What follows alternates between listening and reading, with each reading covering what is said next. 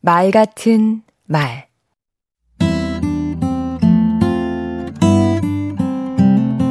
안녕하세요. 강원국입니다. 여러 사람 앞에서 말하는 것 두려우시죠? 저도 그렇습니다.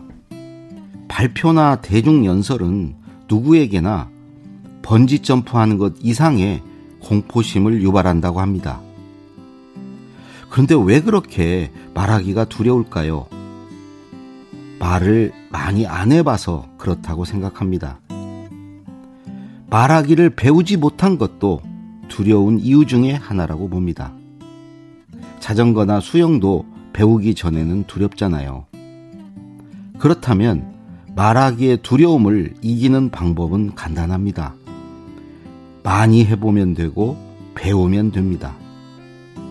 하지만 실전은 그리 간단치 않습니다. 매일 강의를 해야 하는 제가 두려움을 이겨내는 방법은 대략 세 가지 정도 됩니다. 첫째, 이미지 트레이닝입니다.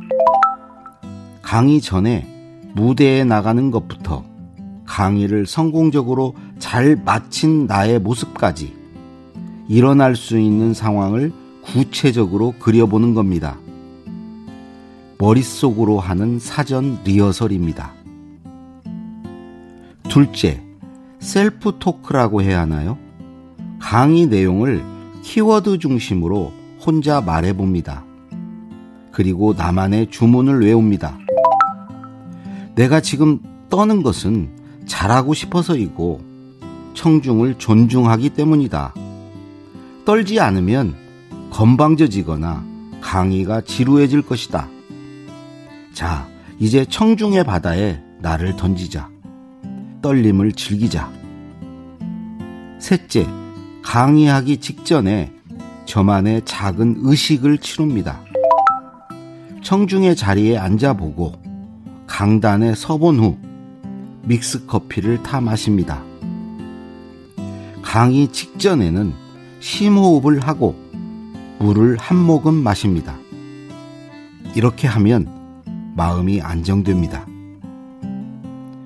강의나 발표, 연설을 해야 할 때 이런 방식을 활용해 보세요. 틀림없이 효과가 있을 겁니다. 강원국의 말 같은 말이었습니다. 두려움 앞에선 전공법이 답입니다. 배우고 경험하고 스스로에게 용기를 주세요.